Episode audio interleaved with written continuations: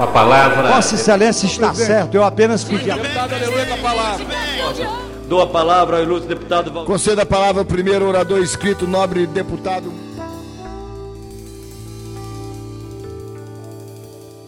Olá, começa agora a primeira edição de Com a Palavra, o podcast de análise política da XP Investimentos. Eu sou Paulo Gama, analista da XP. Eu sou Débora Santos, também analista da XP. E Vitor Scaletti, analista também da XP Investimentos. A gente grava esse programa na quinta-feira, dia 24 de janeiro, e ele vai ao ar às sextas-feiras pela manhã. Esperamos contar com a sua participação, com a sua audiência. Hoje a gente vai falar no nosso primeiro bloco de dois temas. O primeiro deles, o discurso do presidente Jair Bolsonaro em Davos no Fórum Econômico Mundial e também as entrevistas e a fala do ministro Paulo Guedes, assim como da reforma da Previdência, um tema, enfim, que tem, tem tido bastante repercussão dentro do mercado. No segundo bloco, a gente volta para falar das eleições para presidente da Câmara e do Senado e finalmente falar sobre o caso Flávio Bolsonaro e os desdobramentos políticos que ele tem.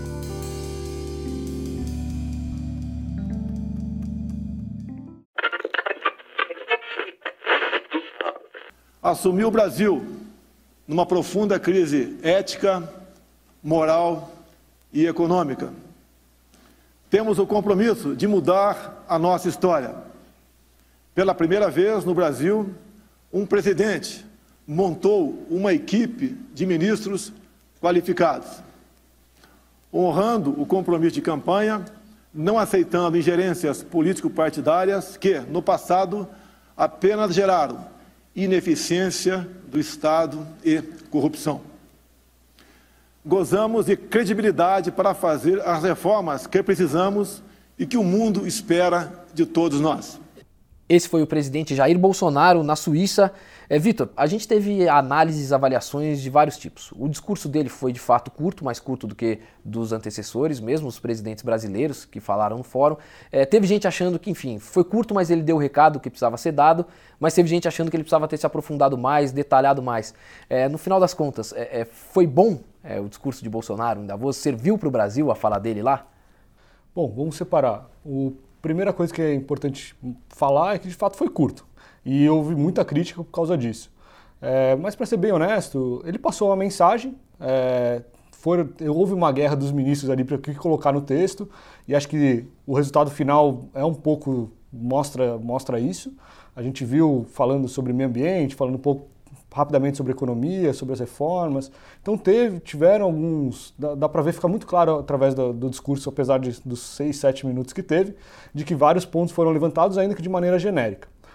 Para falar especificamente sobre previdência, ele falou também, ele não falou no discurso a palavra previdência e com isso o mercado ficou ali um pouco é, ressabiado inicialmente porque havia alguma expectativa de alguns agentes de mercado de que ele trouxesse um pouco mais de detalhes ou fizesse uma, de, uma defesa mais convicta da reforma da Previdência, especialmente, e não veio no discurso, mas veio na primeira pergunta. Obviamente, na primeira pergunta, quando ele não falou no discurso, foi sobre o, sobre o tema que não foi levantado. E, enfim, ele defendeu a reforma da Previdência, a necessidade de fazer, mas assim, ele não deu nenhum detalhe. O que, assim, não é exatamente não esperado, né? Não é o tipo de fórum que você vai dar os detalhes, é, qual vai ser a idade mínima, qual vai ser a regra de transição, não é, não é esse nem o, o ambiente para ele falar esse tipo de coisa. Então ele foi lá, passou a mensagem, houve, enfim, houve, houve críticas, mas de qualquer maneira não foi negativo. E uma dúvida, Vitor, porque, enfim, a gente teve o discurso do Bolsonaro, algumas entrevistas do Bolsonaro, mas teve também algumas falas do Paulo Guedes. Dizer, ele fez discurso em eventos, deu algumas entrevistas. Isso compensa de alguma maneira? Quer dizer, o Paulo Guedes ter dado mais detalhes, ter falado em números, isso de alguma maneira faz um contraponto ao que o Bolsonaro é, disse? E um, aí a segunda pergunta que eu faço é, ainda assim, será que não precisaria de um pouquinho mais de empenho, ou de determinação, ou de assertividade do presidente? Porque, enfim, até agora a gente tem aí uma reforma da Previdência sendo trabalhada pela equipe econômica, é, que ainda não passou pelo crivo, ou pelo menos pelo endosso político. É, já era hora do Bolsonaro endossar com mais força isso daí? Bom, vamos dividir também. O primeiro ponto é o tamanho da reforma. Acho que o mercado está prestando muita atenção nisso. A gente, pelos números que a gente tinha no começo de dezembro, o mercado estava precificando alguma reforma não 100%, mas uma reforma mais ou menos do tamanho do Temer. E de, de lá para cá, do, meados de dezembro até agora, as informações que a gente tem visto nos jornais, etc., é que vai vir uma reforma mais dura, mais forte, que gere maior economia fiscal para o governo do que a reforma apresentada pelo Temer. A gente ainda não tem os detalhes. A gente tem só o que, enfim, tem saído nos jornais. É, então, nesse sentido, o mercado já espera uma reforma mais dura. Então, as falas do Paulo Guedes foram importantes nesse, nesse sentido. Quando ele lançou lá o número de 1,3 tri, é, trilhão, trilhão de reais, é, foi importante para dar uma baliza para quem estava imaginando, estava é, havendo uma discussão no mercado em quem estava achando que era do tamanho do Temer, que era mais próximo de 500, alguma coisa assim, bilhões de reais, e agora ele lançou o número de 1,3 tri. Mesmo que não seja tudo isso, provavelmente não ele vai chegar até o final. 700 a 1,3, né? Ah, é, é, é, que os jornais pegaram o, o, o, o range mais alto, né?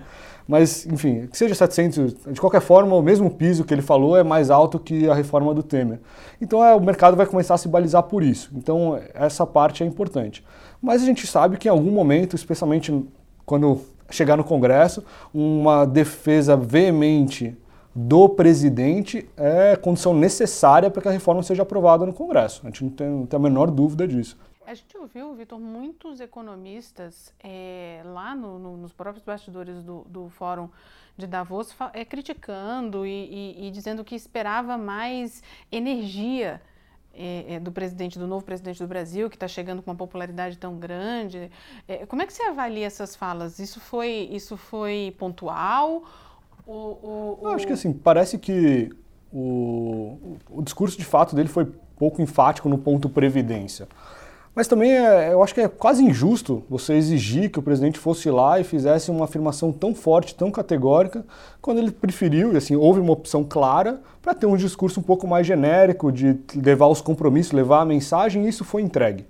E uma coisa que ajuda a mostrar que a soma do que falou o Bolsonaro e depois do Paulo Guedes não foi tão ruim, é só olhar os preços de ativos, né? Então a gente vê como é que está a bolsa, vê como está o câmbio e vê que não teve um grande problema. Ao contrário, a bolsa está batendo recorde hoje no momento que a gente fala. Então, é, pode ser que tenha algum ruído? Sim. É, seria bom que ele tivesse feito uma defesa enfática de uma reforma forte? Seria bom. Mas classificar como ruim, acho que não dá para fazer essa afirmação. E um outro ponto, enfim, a gente esperou acho que até os 48 do segundo tempo para saber o que é que viria nesse discurso do Bolsonaro. A gente teve vozes divergentes que defendiam que ele fizesse uma coisa mais robusta. É, no jantar, no dia anterior, o Eduardo Bolsonaro é, deu entrevistas dizendo que não tinha que tocar em previdência mesmo, porque era um tema que não interessava ao público externo, era um tema doméstico. É, uma coisa que queria ouvir de você, Débora, o que, que você imagina que esse tipo de desencontro ou, enfim, de, de vozes dissonantes dentro do governo é, pode significar quando a gente for, enfim, é, precisar de uma defesa mais enfática, como o Vitor disse, dessa reforma? O é, que, que a gente pode projetar a partir aí dessa formulação desse discurso para o desenrolar do governo? Pois é, Paulo, eu acho que o que a gente está vendo nesses primeiros 24 dias, 25 dias de governo Bolsonaro, é o que se vê em todo o governo que está se montando, entendeu? As pessoas ainda estão achando os seus lugares, os seus espaços, e, e, e a, a, máquina está se azeitando ainda. Você realmente não vê o, o Eduardo Bolsonaro falando é, a mesma língua que o Onix, que também não fala a mesma língua do líder do, do governo no, na Câmara, o Major Vitor Hugo. E isso realmente pode ser um problema daqui para frente? Pode. O que se espera é que melhore com o tempo de convivência mesmo do, do, do, governo e que as coisas vão, vão se ajeitando. Mas você Uma metáfora escutar... que eu vi em Brasília é que governo novo é igual ao caminhão de melancia.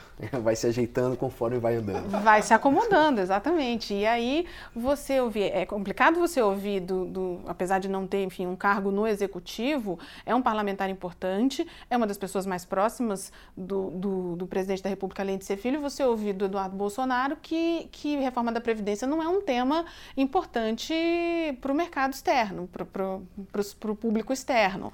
É, realmente é complicado ouvir isso, porque era tudo que as pessoas queriam saber em Davos, era de reforma da Previdência. Acho que a gente ainda aguarda né, o momento em que o Bolsonaro, o pai, é, vai sair, enfim, com a reforma debaixo do braço, apresentar essa reforma à sociedade. E pelo que a gente tem ouvido, acho que isso vai ficar mesmo é, por início de fevereiro, já com o retorno do, dos parlamentares ao trabalho. Acho que um ponto interessante que a equipe econômica pensa é que eles não querem passar pelo mesmo problema que passou Michel Temer lá atrás, quando ele apresenta a PEC dele em dezembro e deixa ela tomando chuva por dois, três meses, até que comece a discussão de fato no Congresso.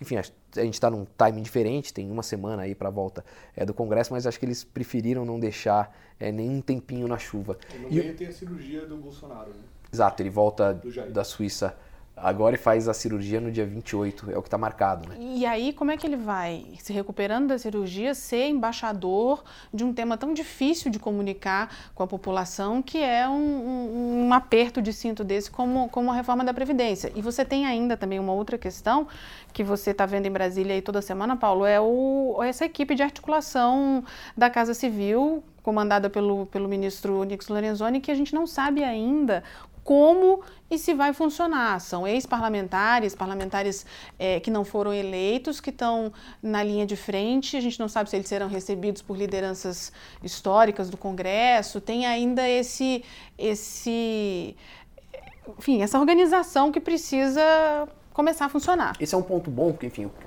as conversas que a gente tem, acho que isso é, é, é público é, o governo vai mandar uma reforma mais forte do que a que ele espera que seja aprovada no Congresso. Quer dizer, vai ter uma gordura aí para queimar, a própria equipe econômica é, reconhece isso. Mas acho que um ponto, enfim, que a gente escutou essa semana lá em Brasília e que acho que vai precisar ser acompanhado é o quanto, principalmente, a Câmara vai querer fazer de jogo duro para, enfim, forçar uma reacomodação das forças, uma reacomodação da relação dela com o governo. A gente lembra, o governo é novo, ainda não teve nenhum teste é, no legislativo. Vai começar praticamente com essa primeira missão. Evidentemente, tem a medida provisória da rearrumação do governo, tem a medida provisória de, de, combate às fraudes, que é um, é um bom nome é, para vender essa medida mesmo para o Congresso. Quem vai ser contra combater fraude?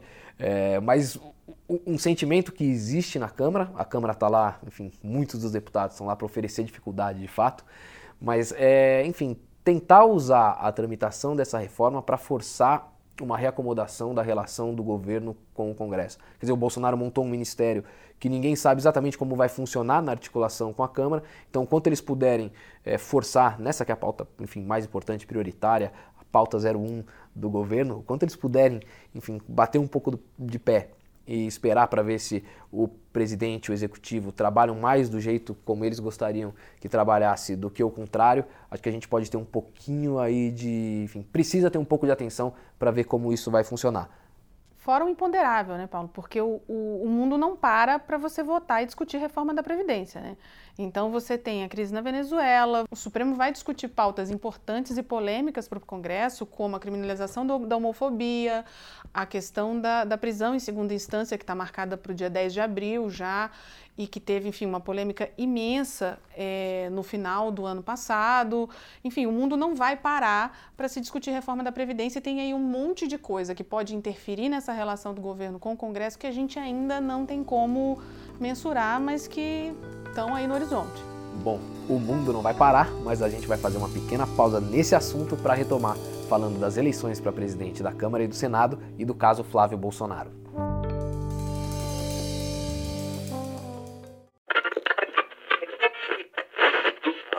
Senadora Simone Tebet é uma excelente candidata ao Senado. Ela é a única que oficialmente até agora se colocou.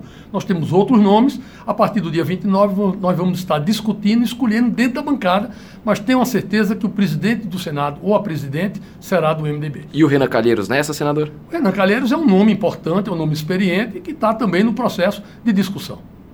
Quem abriu esse segundo bloco foi o senador Romero Jucá, presidente do MDB falando sobre as eleições para a presidência do Senado. É, o, o cenário no Senado não é 100% claro. A gente tem, como o próprio senador disse, duas candidaturas do MDB razoavelmente postas. A Simone Tebet, que hoje é líder do partido, é a única candidatura oficial, digamos, que pelo menos já formalizou a intenção de concorrer, mas tão oficial quanto, mas ainda não formalizada, é a candidatura do ex-presidente do Senado, Renan Calheiros. É, o cenário por lá ainda parece indefinido, é, quer dizer, o Renan ainda tenta contar os seus votos para saber se tem condição de ser candidato. Se tiver os 41 votos, evidentemente vai ser o candidato. Mas a gente percebe pela fala do Jucá que o que o MDB não quer de jeito nenhum é perder a prerrogativa de presidir o Senado. Então, acho que pelo pragmatismo, se perceberem que a eleição para o Renan está um pouco mais difícil do que parece. Acho que o MDB abre mão da candidatura dele, ele próprio abre mão da própria candidatura para apoiar a candidatura da Simone, que teria aí muito mais facilidade de aglutinar outras forças. É, existe, lembrando, uma questão que não é regimental, mas é quase de você ter como presidente da casa o senador, o representante da maior bancada, que é o MDB, e o que a gente escuta por lá é que, enfim, se o candidato do MDB for o Renan, os outros partidos não topam é, respeitar essa questão da proporcionalidade, lançarão outros candidatos, mas se a candidatura for a da Simone, aí sim os outros partidos topam abrir mão das próprias candidaturas para apoiá-la. Na Câmara, a gente tem a candidatura posta do Rodrigo Maia, atual presidente da Casa, e a candidatura do Fábio Ramalho pelo MDB, e ainda a candidatura do Arthur Lira, do PP. Acho que são as três candidaturas é, que mais se sobressaem hoje. Ainda existe até sexta-feira que vem, dia 1 dia da eleição, uma eternidade em que esses blocos, essas alianças, essas candidaturas vão continuar sendo discutidas.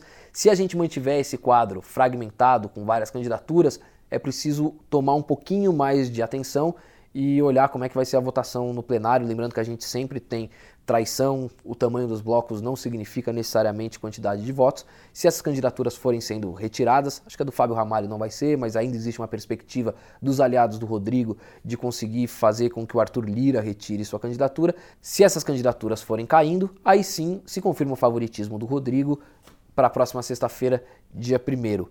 Vitor, o que, é que o mercado olha especificamente para a presidência das duas casas? Quer dizer, muda muito o comportamento do mercado se for Rodrigo Maia, se for Fábio Ramalho, se for Renan Calheiros, se for Simone Tebet? Isso é isso está no preço do mercado? Bom, é sempre uma afirmação complexa de responder, mas vamos lá. O, na Câmara, Rodrigo Maia está po, tá posto como principal candidato e é isso que o mercado espera uma eleição do Rodrigo.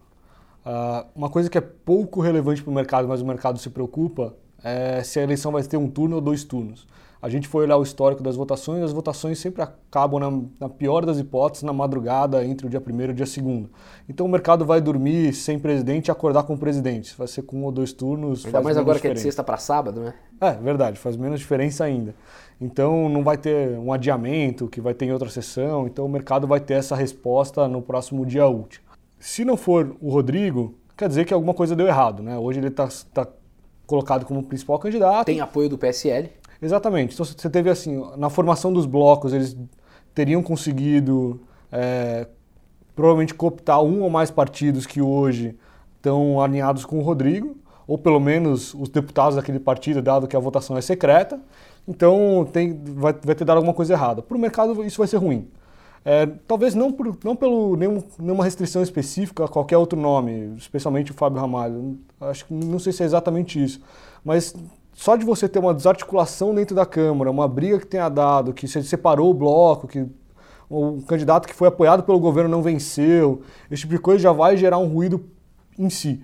É, e aí, obviamente, as pessoas vão olhar para quem vai ser a, a, pessoa eleita. Se for o Fábio Ramalho, vão olhar com mais cuidado, ver o que, que pensa, o que, que não pensa. O e problema assim, é mais o que teria causado essa não vitória do Rodrigo do que propriamente não ser ele. Exatamente. E, obviamente, o mercado enxerga no Rodrigo uma pessoa que está disposta claramente a avançar com a agenda de reformas. Ele tem uma convicção é, pessoal é, reconhecida é, de afinidade com essa pauta.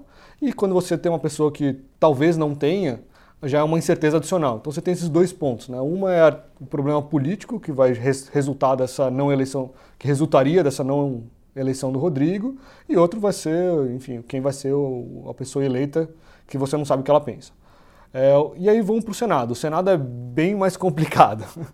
É, como você falou, tá essa confusão das candidaturas do MDB especialmente. Você tem os outros candidatos também que estão postos, mas não estão ali fazendo muita campanha, porque tem um pouco dessa é, esse receio, é, exato, de como vencer essa não é o regimento, né, mas é quase o quase a regimento, tradição, a tradição. A tradição regimental, quase. De, de eleger a, o presidente da maior bancada, então eles ficam nessa, nessa aflição interna ali. Então você vê que eles não estão com candidatura 100% na rua, enquanto você tem a disputa interna dentro, dentro do MDB e essa disputa até na imprensa em alguma medida também, é, com Renan, sem Renan, o que, que vai, o que, que vai fazer, o que, que não vai. Então isso gera ruído. Aí vamos pensar assim para o mercado, para reformas, especialmente a Previdência. O que, que pode significar Renan ou Simone? O Renan é sempre você ter alguém que tem bastante influência dentro do Congresso, é, que tem sabe manejar bem o regimento, isso pode ajudar se ele, é, se ele é um aliado. Então é importante. Se ele, se ele for eleito presidente do Senado, quer dizer que ele fez uma maioria para ser, eleito, ser eleito presidente do Senado. Então ele tem alguma influência já histórica e vai ter essa influência, enfim, conquistada aí na eleição para o Senado. Se o governo tiver alinhado com ele, conseguir chegar em algum acordo, etc., tanto bom para a reforma será. E a Simone também tem suas relações políticas e ela tem uma afinidade ideológica talvez maior ainda com, a, com essa agenda de reformas, o que seria positivo, mas é, também não, é de, não dá para achar que ela tem o mesmo é, entendimento de regimento, as mesmas relações é, ali dentro que tem Renan Calheiros. Então, mesmo com as boas intenções, pode ser que o funcionamento do Senado seja um pouco mais lento no começo.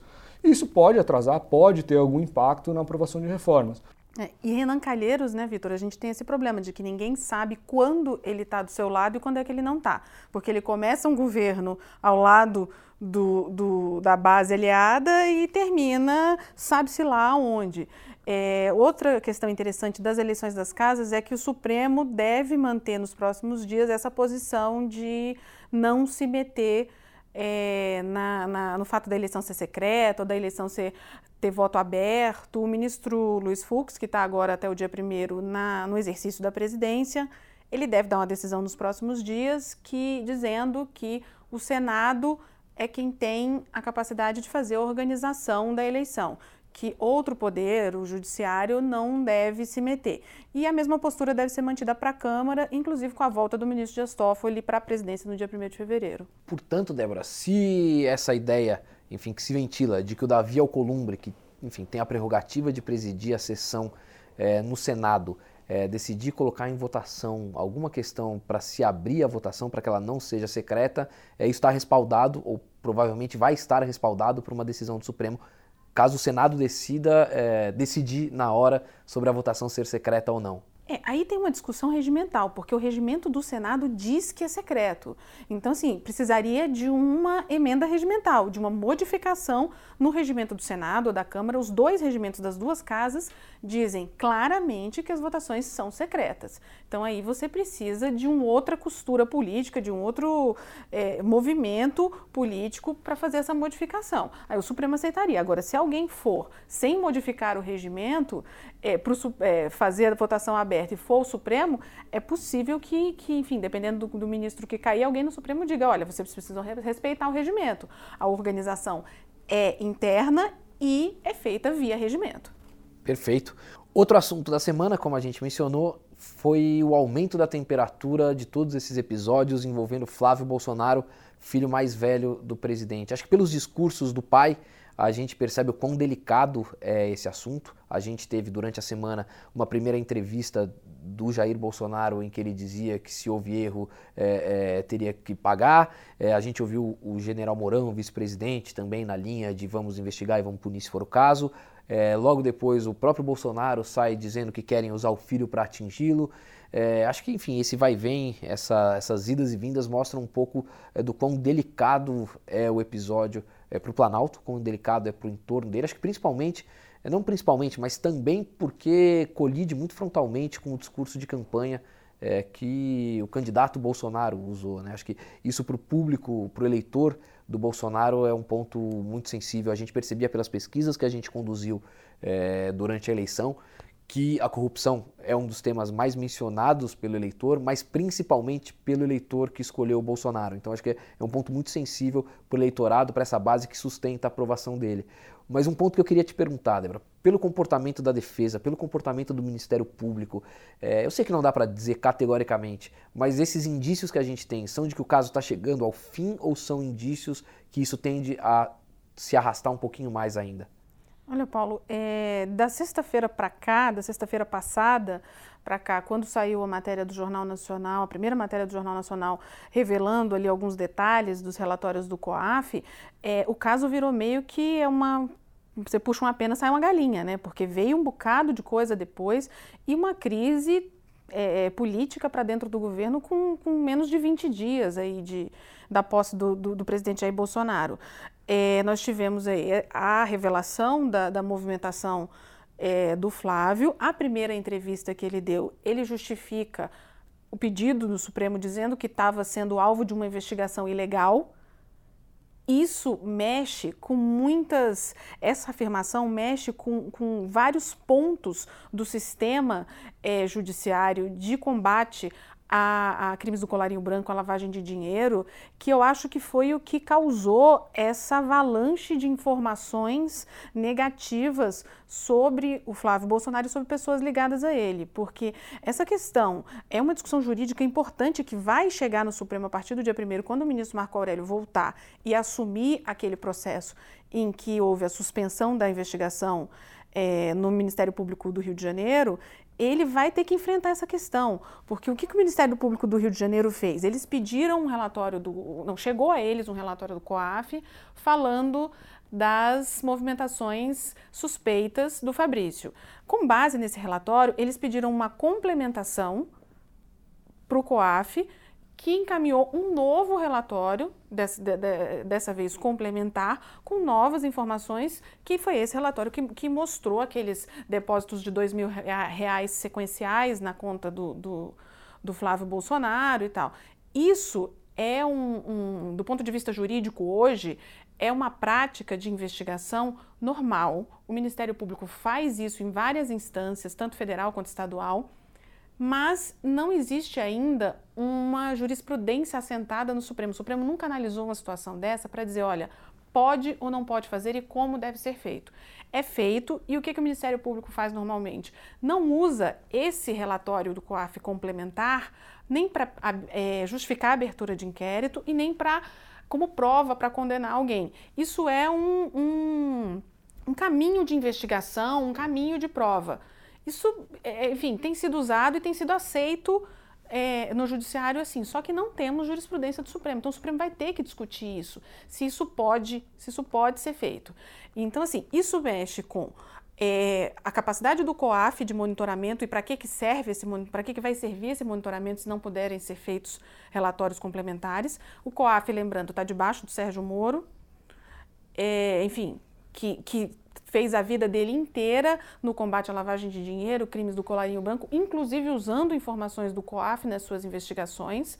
Então, assim, o, o, abaixo do Moro, que é, enfim, fez uma carreira inteira de combate à corrupção, o COAF vai perder é, é, poder e vai ter sua, seu, seu trabalho mitigado? Isso é uma pergunta que precisa ser feita e precisa ser respondida pelo Supremo. E você mencionou o Moro, Débora. A pesquisa que a gente fez agora no início de janeiro é, mostra que a aprovação dele era maior dos 11 políticos testados, inclusive maior do que a do próprio Bolsonaro.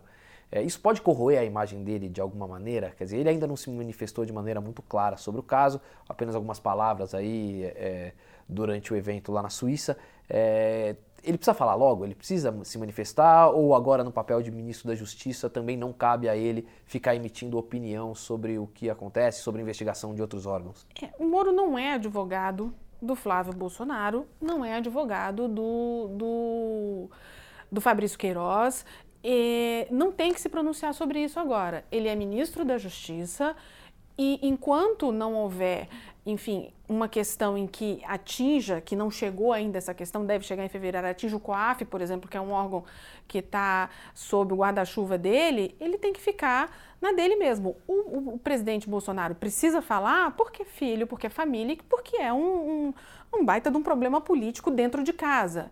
Né? Agora, esse problema chegou para todo mundo e a gente não sabe ainda. É, nós vamos ter, vamos, ter outras pesquisas né, nas próximas semanas, mas a gente não sabe ainda o quanto isso vai abalar tanto a imagem e a aprovação do Moro quanto a imagem do próprio presidente Bolsonaro, né, é, Vitor? O que a gente viu nas últimas duas pesquisas é que as pessoas sabem sobre o caso COAF, mas que isso não altera a visão delas em relação ao Jair Bolsonaro. Uma coisa agora com o recrudescimento desse, desse episódio é, que a gente vai testar na pesquisa que a gente vai rodar nas próximas semanas em fevereiro, a gente vai explorar um pouco mais justamente essa, essa separação. O que, que é Flávio, o que, que é Jair, até quando, até onde isso impacta, não. E obviamente assim, a gente fez a pesquisa agora nas, nas primeiras semanas de janeiro, antes dessa evolução. Então a gente vai capturar, ou tentar capturar da melhor maneira possível, é, o, o humor da população, a opinião da população em relação a esse tema e o quanto que eles conseguem separar, o quanto o quanto que entendem, quanto que não entendem, quanto que sabem sobre o episódio, dos detalhes ou não, porque assim, uma hipótese que a gente tem hoje, sem ter, sem ter a pesquisa de fevereiro ainda, é que dificilmente as pessoas sabem sobre os detalhes de todos, assim, de tudo isso que você falou agora. É, a população brasileira, a média da população brasileira, não vai saber tudo isso. Sabe que tem alguma coisa esquisita acontecendo, não tem exatamente uma boa explicação, ou pelo menos não veio uma boa explicação. Nos últimos dias, a, a, o próprio Flávio e até o pai têm falado, ajuda um pouco a, a, base deles a fazer essa defesa nas mídias sociais, frente à população. Isso também é o primeiro passo aí na, na, na, na disputa política disso, seja qual for a implicação legal. É, e a gente vai tentar monitorar isso de, de, maneira bastante apurada no próximo mês. E retomando aqui para a pauta econômica, acho que isso é o típico caso que dá trabalho no Congresso, é o típico caso em que a oposição ganha munição para fazer discurso em plenário, para fazer discurso na tribuna, para pedir abertura de CPI. Acho que nada capital, enfim, que, que tenha o poder de paralisar o governo, mas não fica mais fácil para tocar a agenda que o executivo, que o Planalto quer. É o típico caso, enfim, que a gente vai ver ruído, que quanto cada movimento de Ministério Público repercute no parlamento, cada movimento é, do Supremo repercute, enfim, a gente vai escutar falar sobre isso e a ponto, enfim, da gente escutar as primeiras manifestações de dentro do governo e de dentro do Congresso falando na necessidade aí de se criar um cordão de isolamento. A gente vê reportagens falando sobre, enfim, alguns pedidos para que o Bolsonaro, o Flávio Bolsonaro, se afaste. Exato. A gente é, é, é, um assunto que tem o poder aí de ir criando e ampliando fissuras na base e no governo. Não, e toma tempo, né? Toma tempo do governo, toma tempo do, da, da, Casa Civil, é, tira a paciência do presidente da República, porque é um assunto pessoal, é o filho dele. Isso tudo atrapalha muito. E assim, Brasília já, já tem gente falando que o Flávio devia renunciar antes de tomar posse. É um pouco cedo falar disso, talvez. É, a gente tem que ver a evolução desse caso. Mas, obviamente, não ajuda. Bom, a gente segue acompanhando esse e outros assuntos que interessam ao mundo da política. Obrigado, Vitor, obrigado, Débora, e obrigado a você que acompanhou o nosso programa. A gente volta na sexta que vem, dia de eleição para presidente da Câmara e do Senado. Não deixe de seguir e compartilhar o nosso podcast. Esse foi o primeiro episódio de Com a Palavra, o podcast de análise política da XP Investimentos, com direção do Matheus Detoni e produção e edição do Gabriel Scherer. Até sexta que vem.